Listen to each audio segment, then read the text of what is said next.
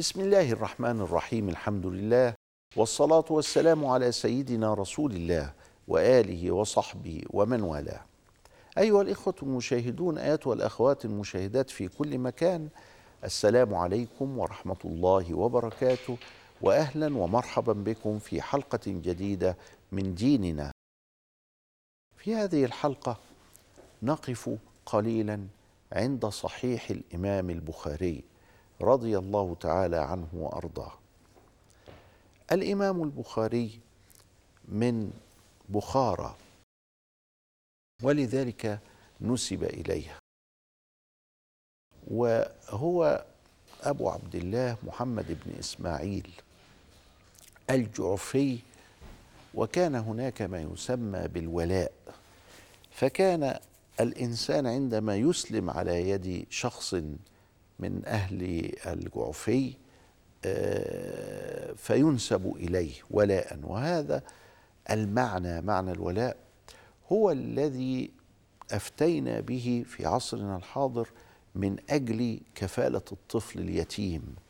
فإنه إذا التحق بأسرة له أن يعطي لقب هذه الأسرة وليس اسم الزوج أو الزوجة أو الأب أو الأم أو كذا إلى آخره ولكن هذا اليتيم يعطى من أجل أن ينسب إلى هذه الأسرة ما كان يفعله المسلمون الأوائل من قضية الولاء. اذا الإمام البخاري ولد وهو يتكلم العربية. والإمام البخاري أتاه الله حافظة عجيبة غريبة. و بهذه العقلية الفذة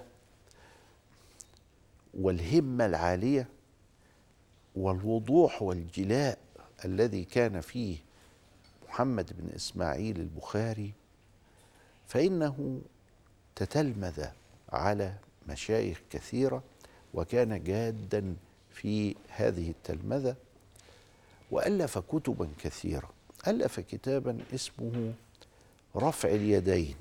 أورد فيه الأحاديث التي فيها رفع اليدين في الصلاة وهو مطبوع. وألف كتابا في الجمعة وألف كتابا في خلق أفعال العباد وألف كتابا أسماه بالتاريخ الكبير ثم اختصره في التاريخ الوسيط ثم التاريخ الأوسط والتاريخ الكبير والتاريخ الصغير مطبوعة. وألف هكذا كتب كثيرة. الإمام البخاري. إلا أنه تفرغ بعدما وصل حفظه إلى إلى ستمائة ألف حديث.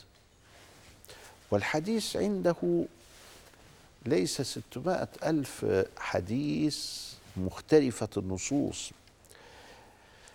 بل كل حديث لابد أن يكون له سند في رواية.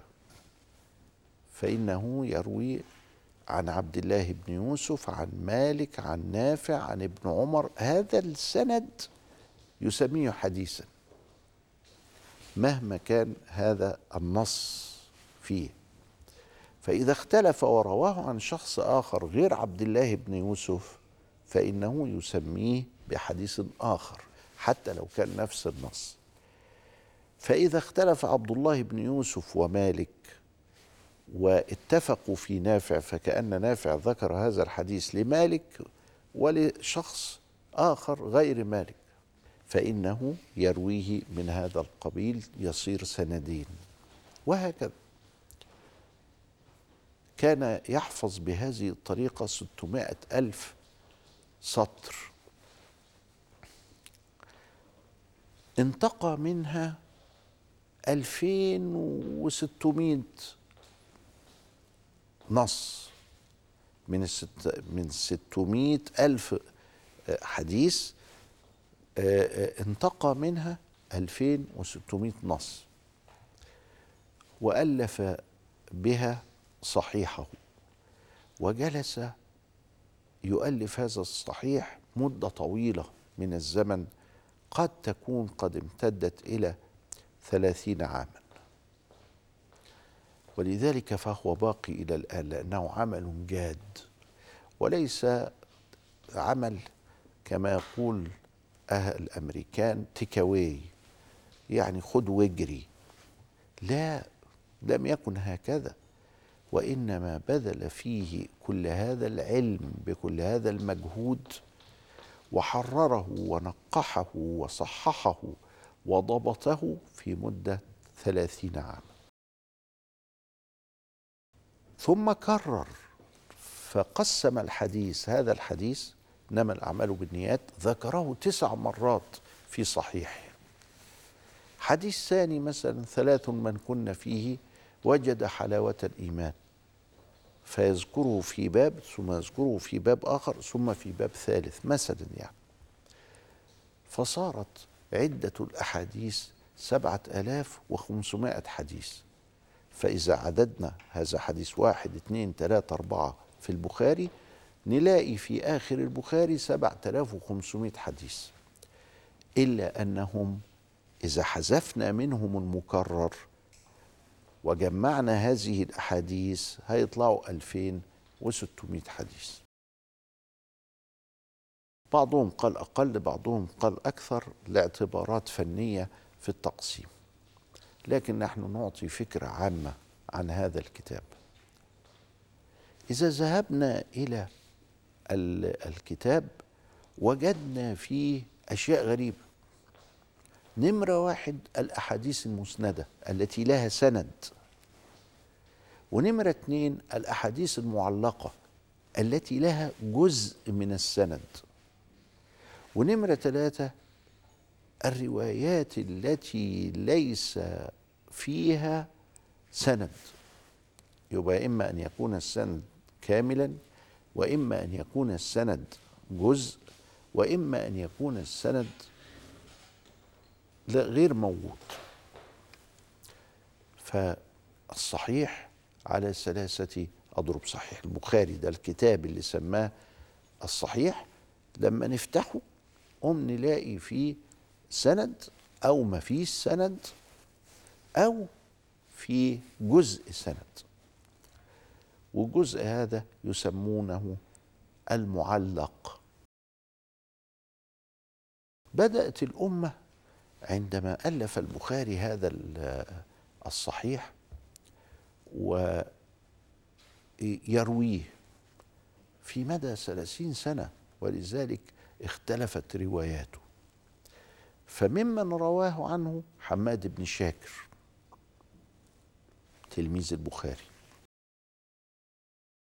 وكانت هذه الروايات تتم في مجمع علمي يعني حماد بن شاكر ده كان هو المقرر في مجمع علمي يجمع علماء كثيرين. ولذلك فالذي نريده من هذه الحلقة أن نخرج به أن كتاب البخاري ليس لفرد بل هو لأمة. لأن الأمة قد تلقته بالقبول خدمته اشتغلت عليه بحثته بحثا شديدا وقويا وبالرغم من ذلك إلا أنه ليس كتابا معصوما. ولكن هذه الكلمة ليست للتشكيك إنما لبيان الواقع. ولذلك هناك فرق أن نهاجم البخاري ونقول بجنايته وكذا وقلة الأدب هذه وبين أن نعتبر البخاري ثم ننتقد حديثا ما في البخاري لأنه لم نصل بعد إلى كيفية فك التعارض بينه وبين ما هو قائم في ذهني ولذلك هناك فرق كبير بين العلم وبين قلة الأدب وقلة الديانة وقلة الإعتناء والاستهتار. بالحضارة الإنسانية والإسلامية وبالتاريخ وبالعلوم. فهناك أيضا من رواه عنه وهو المحاملي. ورجل رابع المستملي. ورجل خامس الفربري والفربري هذه الرواية هي الرواية التي وصلت إلينا وطبعت. لما نروح نشتري كتاب صحيح البخاري من الأسواق هذه رواية الفربري الفربري عندما روى صحيح البخاري عن الإمام البخاري درسه لنحو سبعين ألفا. تخيل سبعين ألف عالم جلسوا تحت يد الفربري حتى يخرجهم. ما هو؟ ما هو بيقرأ والقراءة هذه تأتي بعدها مناقشات وضبط وكذا إلى آخره.